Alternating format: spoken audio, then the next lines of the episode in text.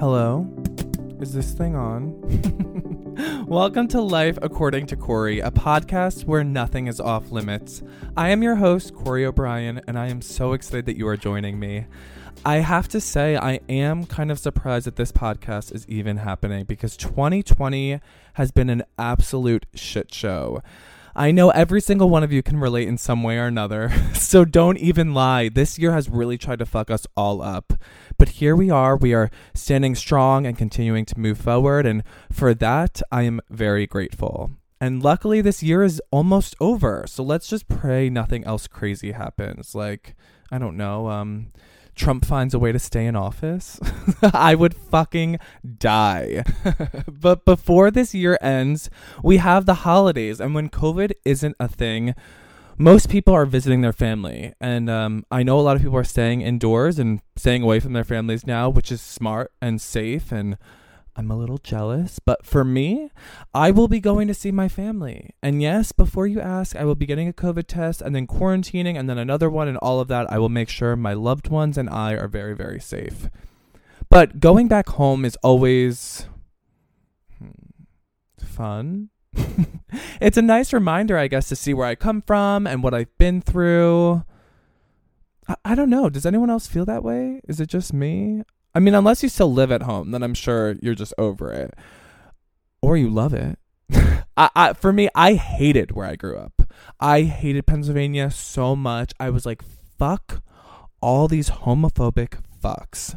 I hated these Republican Ralph Lauren polo ass wearing ass bitches. They were super judgmental, they were super mean, and I was just like, I want to get as far away from you guys as I can.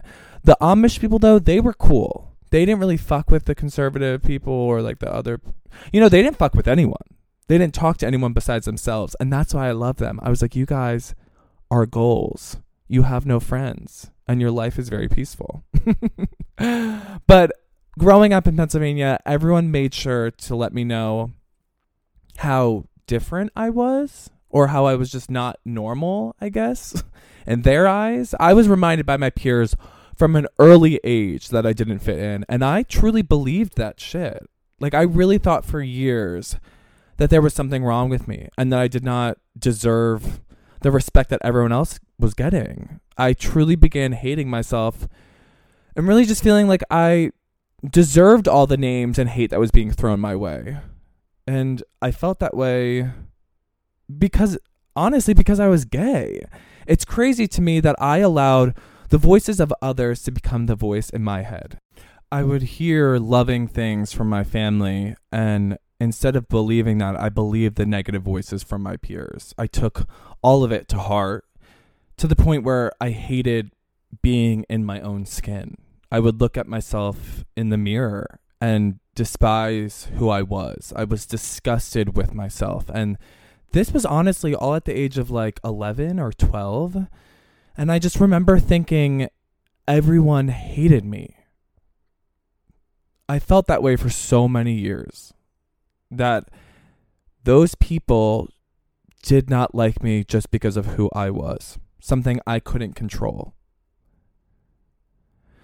And for years, I lived that way until one day, one of the guys that made fun of me actually reached out to me on AIM, AOL Instant Messenger. Shout out to all those people that use that. My aim was actually high school dropout, and I was in like ninth grade. So I wasn't even a high school dropout. I don't know why I had that. I was in ninth grade. I never dropped out of high school. Anyways, this guy was like, Hey, Corey, what's up? And I was like, No fucking way. And that was the start of it. that honestly was. Then another one reached out to me after graduation and was like, Hey, I'm sorry for making fun of you. If I tell you something, promise you not to tell anyone. And I was like, Oh. And then another one a few months later was like, Wow, man, you look so different. How have you been? You should text me. And then another one years later was like, Hey, man, do you have Snapchat? And then another one and another one. And then I realized these guys they didn't hate me. They hated themselves. They saw something in me that they could relate to that they wished they couldn't relate to it. Does that make sense?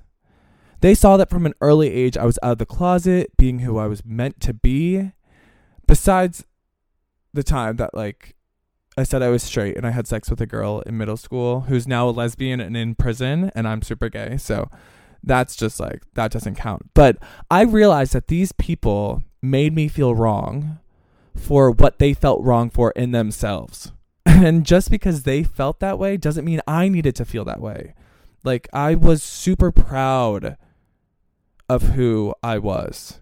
And I allowed these people to take that away from me. I'm really happy that I can see that now because I realized, and I hope other people realize, that when someone tears you down, it's just because they see a part of you that they see in themselves that they don't like. And just because they don't like it doesn't mean it's something that you shouldn't be proud of. And moral of the story is don't listen to anyone who is mean to you because it just means they want to have sex with you. Anyways, enough of all of that. Let's get back to the holidays. I love my family and I will be seeing them. They are incredible. I always cherish my time with them. Um, there is someone close to me that I will be seeing while I'm home, and I'm a bit concerned because this person doesn't really understand boundaries. Um, you know, I don't even know if they know the definition of boundary. But listen, I did not understand that either. I did not have boundaries growing up in my family. And as an adult, before I got sober, I was a fucking mess. Everything around me was so toxic because that's what I was attracting into my life. And that's what I was also putting out in more ways than one. but with therapy, rehab, and eight years of sobriety, I am in no place to entertain any bullshit, whether it be from strangers, friends, boyfriends, and even my family. My peace is too important. My well being is too important because I worked so fucking hard for it. And I will say this, and I need you all to hear me loud and clear. You do not owe anyone shit and you should never feel guilty for taking care of you. Period. That's it. So, how I will stay strong in maintaining my own boundaries is that if someone steps to me wanting to argue or fight or have a text battle, I'm the wrong bitch. I will let you know how I feel and then I will be done. And sure, I've entertained that mess in the past, but I'm letting you know now what I'm doing to stay strong and have a healthy state of mind. It's a whole other adventure when I'm dealing with this person in person and not halfway across the country. So, face to face, I will choose my words wisely because for me, my happiness is more important and valuable than my need to be right. I have fought and fought to prove my point in the past. And you know what? I really did not need to. If I knew I was right, why was I letting their nonsense get me out of character? Think about that. Why did I feel the need to prove what I knew or what I believed? I could have just simply said, okay, and gone on with having a peaceful day. but knowing me, I was like, okay, bitch, let's do it. Let's fight. I will fight you till the death. And honestly, after fighting for hours, that's normally how I felt like death. so, for boundaries, I will make sure to also continue loving the person for who they are and not who I wish they would work on themselves to be. Because honestly, that's all anyone really can do. You can't force someone into therapy or into changing or into a healthy relationship. You have to let this person find it on their own. Um, even if that means hitting a rock bottom. And trust me, I know what a rock bottom is. I hit them all the fucking time in the past. Like I literally would hit a rock bottom and the next day be like, okay, let's hit another one. I did not stop. And that is another interesting topic, which is sobriety around the holidays. My using was mainly around the holidays and also not the holidays. It was all the time. Don't let me fool you. but I know the holidays are tough for a lot of people, especially those in recovery. Like I said, being around family, being around friends, being around drama, or around your extended family that you haven't fucking talked to in 15 years, it can be overwhelming. So, why wouldn't you want to grab a drink or relax with a cocktail? For me, I always ask myself, what did alcohol do for me? And no, no, no, no, no. I'm not talking about the confidence that I thought it gave me or the laughs that I thought came with it. I'm talking about the blackouts, the rage, the hysterics, the incredibly emotional, embarrassing moments. Alcohol did not bring any positivity into my life. That's just me. It actually took my stress and anxiety and doubled it. Alcohol told me that I needed that drink or those shots to feel confident. And when I would wake up the next day and find out what I did or what I said or the fights that I got into or even the person I slept with, the alcohol was the one thing that was actually chipping away at my confidence instead of giving it to me. Um, it was deceiving and it was taking away any sort of love that I had for myself, which wasn't a lot to begin with. So I'm not saying if you don't have a problem to not drink around the holidays. Go for it. like have at it. I am fucking jealous. Enjoy your shots of tequila and spiked eggnog.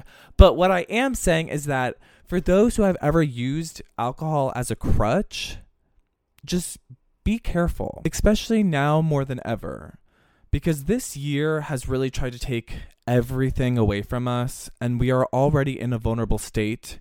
So, if you are depending on a substance, and yes, alcohol is a substance, to ease any nerves or take away any sort of tension in your life, um, that's probably not what's best. So, just be aware. And that reminds me, I remember Christmas in rehab. Oh my God. Let me start off by saying no one received any fucking gifts. Okay, the therapist did not allow it. And I didn't want a gift in the first place. I just wanted to get the fuck out of that place because I was already there for three months by then. I remember they all had us cook a dish. Well, not everyone, actually. I was assigned to just help prepare this long ass table we were eating at because everyone knew that I really could not cook. I just couldn't. My diet consisted of ice cream and grocery store sushi. So there was like turkey, mashed potatoes, stuffing. Oh my god, yes, the stuffing. Some girl actually made the stuffing who she had like two missing front teeth and she just came from detox for crack and I'm not going to lie, the stuffing was amazing. I was like, "Yes." But there was also so many different types of desserts and I love desserts. So it was a cute day. I think back now, I'm like, yeah, it was nice. We all got dressed up, and I wore a bow tie and a button down shirt, and I was really like living my white Christmas in rehab fantasy. But I say that now. I say that it was a cute day, but I remember in the moment sitting in the facility next to all these people thinking to myself, I'm not supposed to be here. I was supposed to be in Israel performing in a show, but of course my addiction took me down this path of destruction, which put me in rehab. but I was sitting there thinking, wow, I just wish I was anywhere but here. And then my mind shifted. I thought to myself, what if I'm exactly where I'm supposed to be? What if everything in my life led me to this moment? Yes, this Christmas in rehab moment. I looked around at everyone and I just saw a bunch of people that I didn't really know um, that all smelled like Newport cigarettes and they were kind of really fucking annoying, but at the same exact time, kind of really cool. And we could relate on so many different levels. And I was like, I'm supposed to be experiencing this exact moment because it's showing me that this Christmas in rehab is the happiest I've been in in years. It was the first time that my smile was genuine and I was laughing and enjoying myself with people. And that's when I felt this overwhelming sense of gratitude. I was truly thankful that I was there. And I knew with the way that my addiction was going, it could have been a lot worse. And it should have been a lot worse. I did promise myself that that would be the last Christmas I spent in rehab. And that was eight years ago. And luckily, I have stayed strong in my sobriety. And so, for that, I am very thankful and also very proud of myself for working as hard as I did. I think we should always be able to find pride in who we are and also give ourselves credit. I think people don't want to come off as arrogant or cocky, but I'm like, since when is it an issue to love yourself?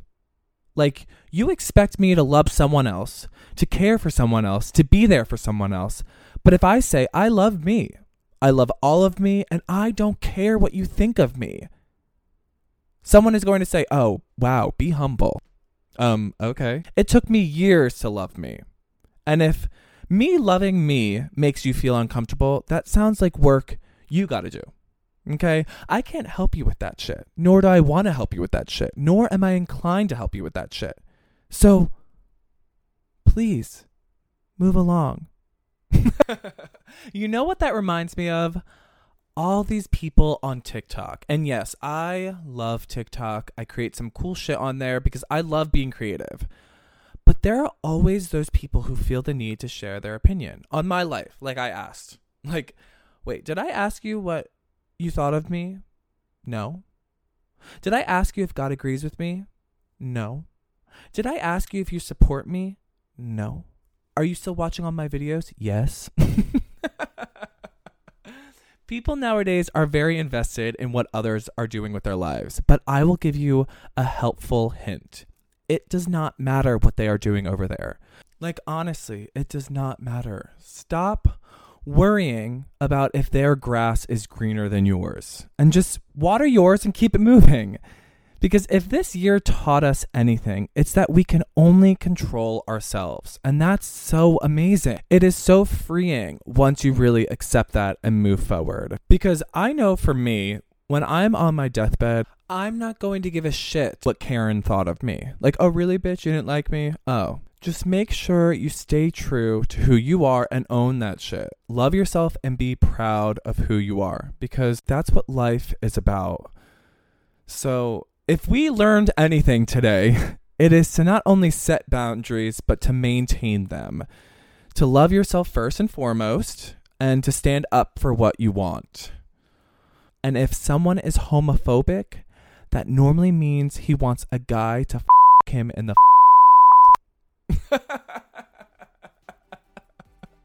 Thank you guys so much for joining Life According to Corey. I hope you guys enjoyed this podcast as much as I enjoyed making it. So before you go, please make sure you share and also subscribe to this podcast and keep on coming back. I love you guys so much and I cannot wait to talk to you soon. Till next time.